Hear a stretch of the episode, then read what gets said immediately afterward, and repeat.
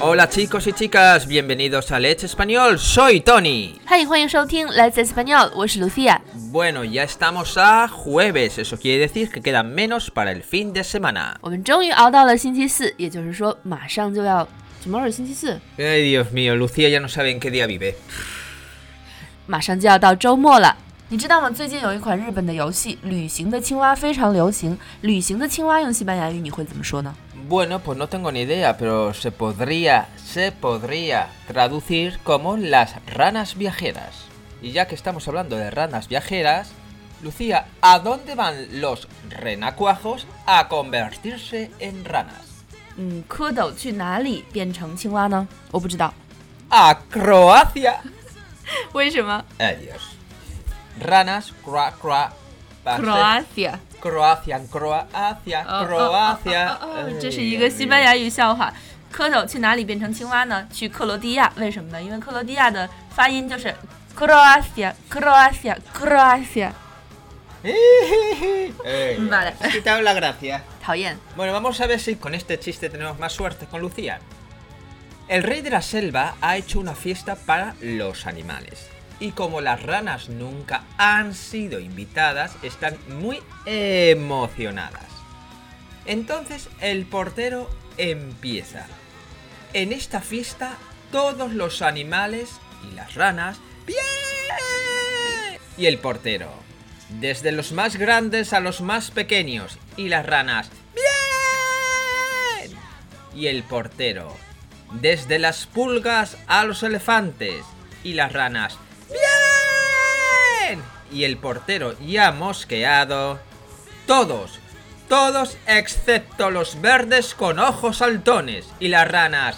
¡Hala! ¡Que se jodan los cocodrilos! 想要知道这篇笑话的中文翻译呢，请到我们的微信公众号 Let's Español 回复 ranas。那说到青蛙呢，我还想到另外一个词就是蛤蟆。西班牙语的青蛙和蛤蟆也是分开的，对不对？ Una cosa es una rana y otra cosa es un sapo. Lo mismo que una cosa es un humano y otra cosa es un mono. 青蛙呢就是 rana，蛤蟆呢就是 sapo。 En español hay una expresión muy conocida en la cual aparecen los sapos. La expresión es la siguiente. Echar sapos y culebras por la boca. 在西班牙语里也有一个和蛤蟆有关的俗语， 它的意思是从嘴里往外蹦蛤蟆和小蛇。那这是什么意思呢？ Bueno, pues significa insultar, decir palabrotas, maldecir, 嗯，decir tacos， decir tacos. 也就是讲脏话的意思。 Decir tacos, no decir tacos quiero tacos. Tacos quiere decir palabrota. No nos confundamos. 嗯，讲脏话用的 tacos 不是说我们吃的墨西哥食物 tacos，而就是脏话的意思。关于西班牙语的脏话，大家可以到我们的微信公众号 Let's Español 回复关键词“脏话”，就可以看到一批西班牙语脏话了。当然，我们不是建议大家使用这些脏话，而是只是希望你知道它们的意思而已。那我们回到今天的蛤蟆上来，我们来举个例子。Por ejemplo, Roberto siempre echa sapos y culebras cuando le retrasan el vuelo. 飞机一延迟，萝卜头就咒骂不停。 ¿Y de dónde viene esta expresión? Bueno, es probable que esta expresión provenga de la iconografía religiosa, concretamente de los marginalia.